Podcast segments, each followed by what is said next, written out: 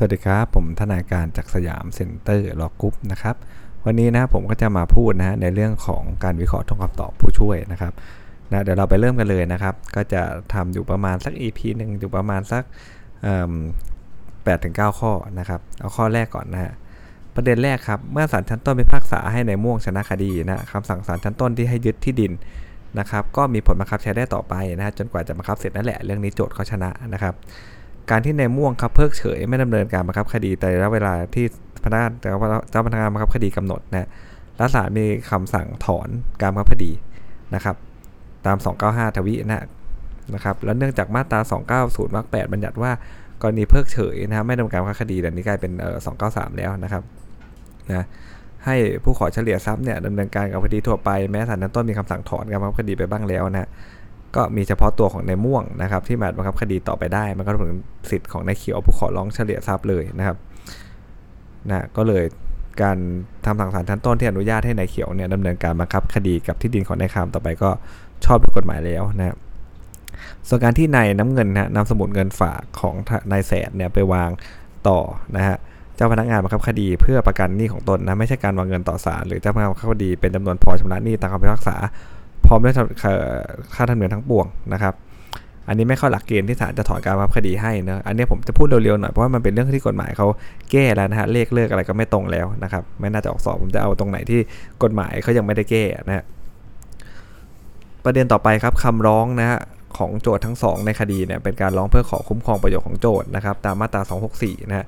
โจทยื่นคำร้องดังกล่าวภายหลังจากยื่นอุทธรณ์คำพิพากษาศาลชั้นต้นนะฮะถือว่าเป็นคำขอเพื่อคุ้มครองประโยชน์ของโจทย์ในระหว่างพิจารณานะศาลอุทธรณ์ก็เลยมีอำนาจนะในการสั่งคำร้องของโจทย์ทั้งสองคดีได้นะไม่ว่าสำนวนเนี่ยถูกส่งไปยัง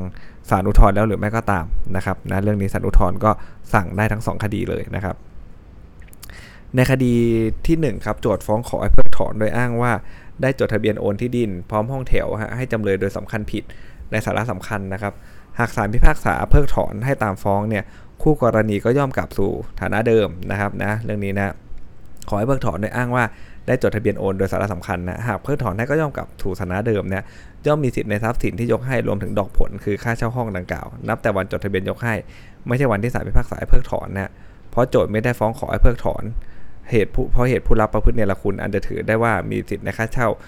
นับแต่วันที่ศาลพิพากษาให้เพิกถอนนะทั้งคำขอไทยฟ้องโจทย์ก็ขอให้ศาลพิพากษาให้โจทย์มีสิทธิ์เก็บค่าเช่าด้วยกรณีจึงมีเหตุที่ศาลอุทธรณ์จะสั่งตามคำร้องของโจทย์นะให้นำเงินค่าเช่าเนี่ยมาวางศาลนะครับ เพื่อคุ้มครองประโยชน์นะครับ ในระหว่างการพิจารณาของศาลอุทธรณ์ได้นะครับ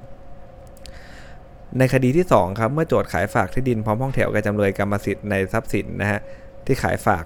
รวมทั้งดอกผลคือเงินค่าเช่าทรัพย์สินที่ขายฝากจึงตกได้แก่จำเลยครับ โจทย์จะได้กรรมสิทธิ์ในทรัพย์สินที่ขายฝากและดอกผลนั่งเก่ากลับคืนมา ต่อเมื่อเขาได้ถ่ายถอนใช่ไหมฮะคดีจึงยังไม่มีเหตุที่ศาลอุทธรณ์จะตั้งผู้จัดการทรัพย์สินเพื่อเก็บเงินค่าเช่านะครับก็เออที่เป็นกรรมสิทธิ์ของจำเลยตามคำร้องของโจทย์ได้เห็นไหมเพราะช่วงนี้โจทย์เขายังนะครับไม่ได้กรรมสิทธิ์กลับคืนมาต้องไถ่ก่อนนะก็ยังไม่มีเหตุที่จะตั้งผู้จัดการทรัพย์สินได้ตาม 264 เหมือนกันนะครับเมื่อศาลอุทธรณ์มีคำสั่งเกี่ยวกับคำร้องของโจทย์ในทั้ง 2 คดีแล้วนะ คู่ความที่ไม่เห็นด้วยก็ย่อมต้องโต้แย้งอุทธรณ์นะฮะโต้แย้งคำสั่งของศาลอุทธรณ์นะซึ่งเป็นคำสั่งเกี่ยวด้วยกับคำขอเพื่อคุ้มครองประโยชน์ของคู่ความในวันพิจารณานะไปยังศาลฎีกาได้ ภายในกำหนด1เดือนนะครับ ตั้งแต่มัดที่ระบุไว้ใน 228 นะฮะ 228 อนุ 2 นะครับ แล้วก็ 247 นะฮะ ข้อต่อไปครับ การที่ผู้รับจำนองฮะร้องขอชำระหนี้ในการบังคับคดีก่อนเจ้าหนี้นะครับตาม 289 เนี่ยไม่ได้บัญญัติให้ผู้รับจำนองจะต้องเป็นเจ้าหนี้ตามคำพิพากษานะแม้แต่ไม่ได้เป็นเจ้าหนี้ตามคำพิพากษาเนี่ยนะครับก็มีสิทธิ์ยื่นคำร้องตามมาตรา 289 ได้นะครับผู้รับจำนองจะใช้ใช้สิทธิตาม 289 ต้องเป็นการจำนองที่อาจบังคับได้แล้ว คือหนี่จำนองได้ถึงกำหนดชำระ แต่ขณะที่นายแบนนะครับซึ่งเป็นเจ้าหนี้ผู้รับจำนองของนายกรมเนี่ยยื่นคำร้องขอเนี่ย หนี้ที่นายกรมต้องรับผิดต่อนายแบมยังไม่ถึงกำหนดชำระเลยนะฮะนายแบมจะอาศัยสิทธิ์ในการจำนองนะบังคับเอาหนี้ของนายกรมเนี่ยที่ทำการเขาดียึดไว้เนี่ยนะครับยังไม่ได้นายแบนจึงไม่มีสิทธิ์นะยื่นคำร้องขอดังกล่าวศาลชอบที่จะสั่งยกคำร้องขอของนายแบนนะขณะที่นายเหลี่ยมเป็นเจ้าหนี้ผู้รับจำนองนะของนายกรมเนี่ยยื่นคำร้องขอนะครับตามมาตรา 289 นี่ที่นายกรมจะต้องรับผิดต่อนายเหลี่ยมได้ถึงกำหนดชำระแล้วครับนายเหลี่ยมจึงสามารถยื่นคำร้องขอต่อศาลเพื่อ ให้เอาเงินที่ได้จากการขายทอดตลาดเครื่องจักรเนี่ยชำระหนี้กับตนก่อนได้นะฮะและการที่ในเหลี่ยมเนี่ยเป็นเจ้าหนี้นะจำนองเครื่องจักรเป็นสังหาริมทรัพย์ ไม่ใช่เป็นหนี้จำนองนะฮะในอสังหานะครับหรือในอสังหาที่ได้จดทะเบียนไว้ฮะในเหลี่ยมจึงไม่ตกอยู่ในบังคับต้องยื่นคำร้องขอต่อศาลก่อนที่เจ้าพนักงานบังคับคดีจะเอาเครื่องจักรออกขายทอดตลาดตาม 289วรรคสองนะฮะแต่กรณีของนายเหลี่ยมเนี่ยเป็นเจ้าหนี้จำนองในรายกรณีอื่นๆ ซึ่งสามารถ ยื่นคำร้องขอได้ก่อนนะที่เจ้าพนักงานบังคับคดีจะส่งคำบอกกล่าว ไปยังเจ้าหนี้ตามคำพิพากษาหรือเจ้าหนี้บุริมสิทธิ์เพื่อขอให้ตรวจสอบบัญชีส่วนเฉลี่ยได้นะครับ เมื่อในเหลี่ยมยื่นคำร้องขอก่อนที่เจ้าพนักงานบังคับคดีเนี่ยจะส่ง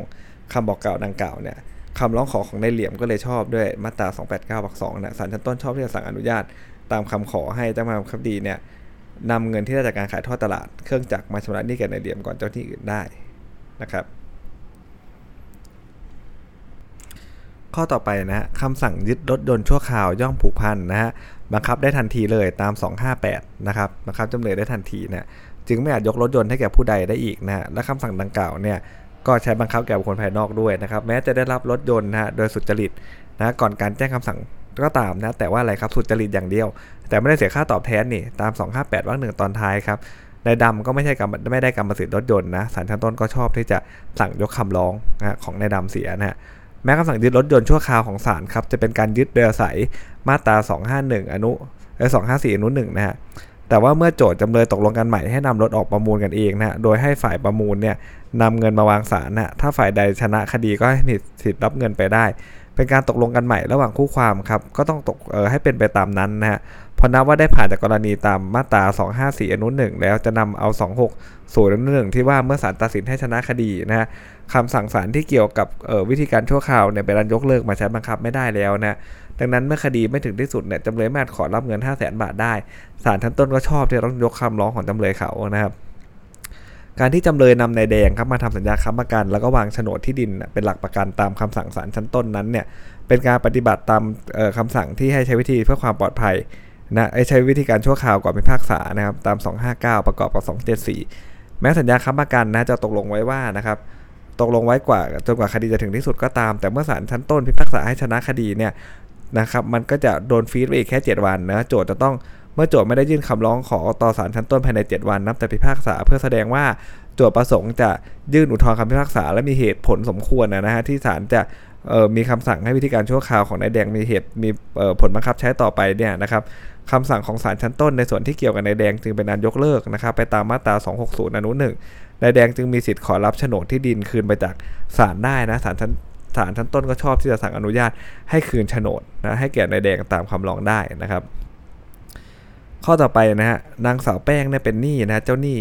จำนองนะจึงอยู่ในฐานะเจ้าหนี้บุริมสิทธิ์ ที่จะได้รับเงินชำระก่อนเจ้าหนี้รายอื่น อันนี้คือหลักเลยนะย่อมมีสิทธิ์ได้รับชำระหนี้จำนองเต็มจำนวนนะหกแสนบาท และเงินที่ขายทอดตลาดที่ดินที่จำนองฮะ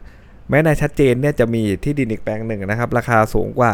หนี้อากรที่ค้างอีกนะครับ แต่ว่าเมื่อเดิมเนี่ยนะกรมสรรพากรเป็นเจ้าหนี้อากรค้างได้ใช้อำนาจตามประมวลรัษฎากรยึดที่ดินแล้วนะอยู่ในบังคับของมาตรา 290วรรคสามกรมสรรพากรไม่ต้องอยู่ภายใต้ของวรรคสองนะครับมีสิทธิตามวรรคหนึ่งที่จะขอเฉลี่ย นะจากเงินจำนวน 3 0 0 0 0 0 บาทนะที่เหลือจากการผ่อนชำระหนี้จำนองได้นะครับสำหรับนายแมนนะฮะเนื่องจากที่ดินอีกแปลงหนึ่งของนายชัดเจนเนี่ยมีราคาไม่พอที่ทำให้นายแมนเนี่ยชำระหนี้อย่างสิ้นเชิงให้นายแมนกันเขาก็อะไรครับมีสิทธิ์ขอเฉลี่ยเงิน 3 0 0 0 0 0 บาทที่เหลือจากการชำระหนี้จำนองได้เช่นกันนะเขาเข้าขอเฉลี่ยทรัพย์นะเพราะอีกแปลงหนึ่งเขามีราคาไม่พอที่จะชำระหนี้อย่างสิ้นเชิงนะครับ ข้อต่อไปครับการปิดประกาศของเจ้าพนักงานบังคับคดีฮะที่กำหนดว่าผู้ที่อ้างว่าไม่ใช่บริวารนะนะครับ ให้แสดงอำนาจพิเศษต่อศาลภายใน 8 วันนะนับแต่ปิดประกาศ ไม่ใช่การส่งคำคู่ความหรือเอกสารให้ฝ่ายใดนะครับตามวิแพ่งมาตรา 6770 เนี่ยจึงไม่ต้องด้วยมาตรา 72 ที่ให้มีผลใช้ได้เมื่อ 15 วันได้ผ่านพ้นไปแล้วนะกำหนดเวลาก็เลยต้องเริ่มนับตั้งแต่ปิดประกาศเลย มันไม่ใช่เรื่องการปิดหมายนะครับแม้ผู้ร้องจะยื่นคำร้องเมื่อเกิน 8 วันนับแต่วันปิดประกาศแล้วก็ตามครับ แต่กำหนดเวลาที่ให้ผู้อ้างว่าไม่ใช่บริวารของลูกหนี้ตามคำพิพากษา ยื่นคำร้องนะครับแสดงอำนาจพิเศษต่อศาลนั้นเนี่ยเป็นเพียงข้อสันนิษฐานนะถึงสภาพบุคคลที่เป็นบริวารตามคำพิพากษาหรือไม่เท่านั้นนะไม่ใช่ระยะเวลาสิ้นสุดให้ดำเนินหรือไม่ดำเนินการนะตามวิแพ่งมาตรา23เนี่ยผู้ร้องก็ชอบที่จะยื่นคำร้องขอแสดงอำนาจพิเศษได้แม้จะพ้นกำหนดดังกล่าวแล้วก็ตามนะส่วนคำแถลงของจำเลยที่ว่าการส่งหมายเรียกและสำเนาคำฟ้องให้จำเลยไม่ชอบนะเป็นปัญหา ในคดีระหว่างโจทก์กับจำเลย ไม่เกี่ยวกับคดีที่ผู้ร้องยื่นขอแสดงอำนาจพิเศษต่อศาลเลยคนละเรื่องกันเลยนะฮะมันเป็นคดีสาขาอีกคดีหนึ่งนะจึงไม่มีผลต่อคดีของผู้ร้อง ข้อคัดค้านของจำเลยฟังไม่ขึ้นนะฮะแม้ตามคำร้องครับของผู้ร้องอ้างว่าจำเลยผู้เป็นสามีเนี่ยผู้เป็นสามีผู้ร้องเนี่ยนะครับ ได้นำที่ดินและสิ่งปลูกสร้างพิพาท ซึ่งเป็นถิ่นสมรสเนี่ยไปจดทะเบียนโอนขายแก่ผู้ร้องนะโดยผู้ร้องนั้นไม่ทราบ และไม่ได้รู้เห็นยินยอมด้วยเลยนะครับทำให้มันไม่สมบูรณ์ก็ตามถ้าตามใดที่ศาลยังไม่มีคำพิพากษาเพิกถอนนิติกรรมการซื้อขายนะฮะมันไม่เป็นโมฆะโมคิยะอะไรแต่อย่างใดเลยนะครับนะมันแค่บอกว่าเพิกถอนได้ สัญญาซื้อขายก็เลยมีผลผูกพันผู้ร้องนะผู้ร้องไม่อาจแสดงอำนาจพิเศษให้ศาลเห็นได้ ถือว่าผู้ร้องเป็นบริวารของจำเลยนะซึ่งเป็นลูกหนี้ตามคำพิพากษาศาลชั้นต้นก็ชอบที่จะมีคำสั่งยกคำร้องของผู้ร้องเสียนะครับ ข้อต่อไปนะครับกรณีแรกครับหนี้ตามคำพิพากษาของศาลชั้นต้นเนี่ยเป็นหนี้ร่วมนะฮะซึ่งต้องรวมกันชำระ6แสนบาทนะฮะโดยทั้งสองก็เป็นลูกหนี้ร่วมนะฮะโจทย์ก็รอบมีสิทธิ์แน่นอนที่จะเลือกให้ชำระหนี้กับลูกหนี้คนใด แล้วแต่เขาเลยนะทั้งหมดหรือแต่บางส่วนก็ได้นะแม้เจ้าพนักงานครับคดีเนี่ยยึดที่ดินของจำเลยที่ 2 ประเมิน 5 0 0 0 0 0บาทไว้แล้ว แต่ว่าโจทย์ได้ขอถอนการยึดไปเพราะจำเลยที่ 2ชำระหนี้บางส่วนจำนวน 3 0 0 0 0 0ให้โจทย์นะถือว่าเป็นสิทธิของโจทย์ที่จะเลือกบังคับหนี้แก่จำเลยที่ 2 ให้ชำระหนี้บางส่วนครับ เมื่อตราบใดที่โจทย์ยังไม่ได้รับชำระหนี้ตามคำพิพากษาครบถ้วนเนี่ยโจทย์ก็ยังมีสิทธิ์บังคับเอาแก่จำเลยที่ 1 ให้ชำระหนี้ที่เหลือได้นะครับตาม 271 นะเพราะนั้นเนี่ยนะคำสั่งของเจ้าพนักงานเออจ้าพนักงานบังคับคดีที่อายัดเงินค่าสินค้า 2 0 0 0 0 0 บาทเนี่ยที่ตัวของจำเลยเขามีสิทธิ์ได้รับจากอีกคนหนึ่งอะคนภายนอกนะคือตึงชอบแล้วนะครับกรณีหลังครับแม้ว่าเจ้าพนักงานบังคับคดีเนี่ยจะได้รับเงินตามที่อายัดจากบริษัทนำไทยนะฮะ เมื่อวันที่ 12 ธันวานะ แต่เงินดังกล่าวไม่ใช่เงินที่ส่งมาให้อายัดในคดีนี้เท่านั้นนะ แต่ส่งที่อายัดรวมอีกตั้ง 6 คดีเนี่ยไม่ได้แบ่งแยกตามจำนวนด้วยนะฮะ เนื่องจากจำเลยที่1นี่ยมีสิทธิ์ได้รับเพียงแสนสองไม่เพียงพอให้ส่งตามรายคดีที่อายัดนะ กรณีนี้ต้องถือว่าเงินที่แจ้งอายัดเข้ามานะมีการส่งเข้ามาในคดีนี้ได้ต่อเมื่อทั้งนั้นคดีได้จัดสรรเงินดังกล่าวในคดีนี้แล้วนะ อันเป็นวันเริ่มนับระยะเวลา 40 วัน นับแต่วันชำระเงินตามที่อายัดนะ ตาม 290วรรค5 ไม่ปรากฏว่าเจ้าพนักงานบังคับคดีได้จัดสรรเงินที่อายัดในคดีนี้แล้วครับผู้ร้องเนี่ยนะครับขอเฉลี่ยเงินนะฮะดังกล่าวเมื่อวันที่ 10 มกราคม2546 จึงยังไม่พ้นกำหนดเวลาการขอเฉลี่ยนะครับ ส่วนที่ผู้ร้องไม่ได้บรรยายในคำร้องขอเฉลี่ยว่าผู้ร้องไม่สามารถเอาจากทรัพย์สินของอื่น ๆ ได้ทำให้เป็นคำร้องที่ไม่ชอบนะฮะเพราะข้อเท็จจริงที่ว่าผู้ร้องเนี่ยนะครับไม่สามารถเอาชำระจากทรัพย์สินอื่น ๆ ของลูกหนี้ได้เป็นเงื่อนไขที่ศาลจะมีคำสั่ง อนุญาตตามคำขอเฉลี่ยนะฮะไม่ใช่เป็นข้อเท็จจริงที่ผู้ร้องต้องบรรยายมานะครับไม่จำเป็นเลยนะการที่ศาลชั้นต้นอนุญาตให้เข้าเฉลี่ยได้จึงชอบแล้วนะครับเรื่องนี้แสดงว่าไม่ต้องบรรยายมานะว่าไปไม่สามารถชำระหนี้จากทรัพย์สินอื่นๆของลูกหนี้ได้นะครับ ข้อต่อไปนะครับจำเลยครับเป็นลูกหนี้ตามคำพิพากษาและเป็นเจ้าของที่ดินขายทอดตลาดครับมีสิทธิ์จะรักษาผลประโยชน์ในการขายทอดตลาดของตนนะ จำเลยบังคับคดีไม่แจ้งวันนั้นให้จำเลยทราบนะฮะเป็นการดำเนินบังคับคดีฝ่าฝืนต่อกฎหมาย มีสิทธิ์ร้องขอให้เพิกถอนการตลาดได้นะแต่จำเลยทราบว่าจ้าพนักงานบังคับคดีเนี่ยบังคับคดีโดยฝ่าฝืนต่อกฎหมาย แล้วยังยอมทำเอ่อทำบันทึกนะตามเอ่อชำระหนี้ในส่วนที่ขาดแม้ต่อมาไม่ได้ชำระก็ถือได้ว่าอะไรครับดำเนินการขึ้นใหม่และสัตยาบันแล้วนะครับ เรื่องนี้นะแม้จะยื่นคำร้องไม่ช้ากว่า 15 วัน นับแต่วันที่ทราบข้อความดังกล่าวก็ไม่สามารถยื่นขอเพิกถอนการขายทอดตลาดได้แล้วนะ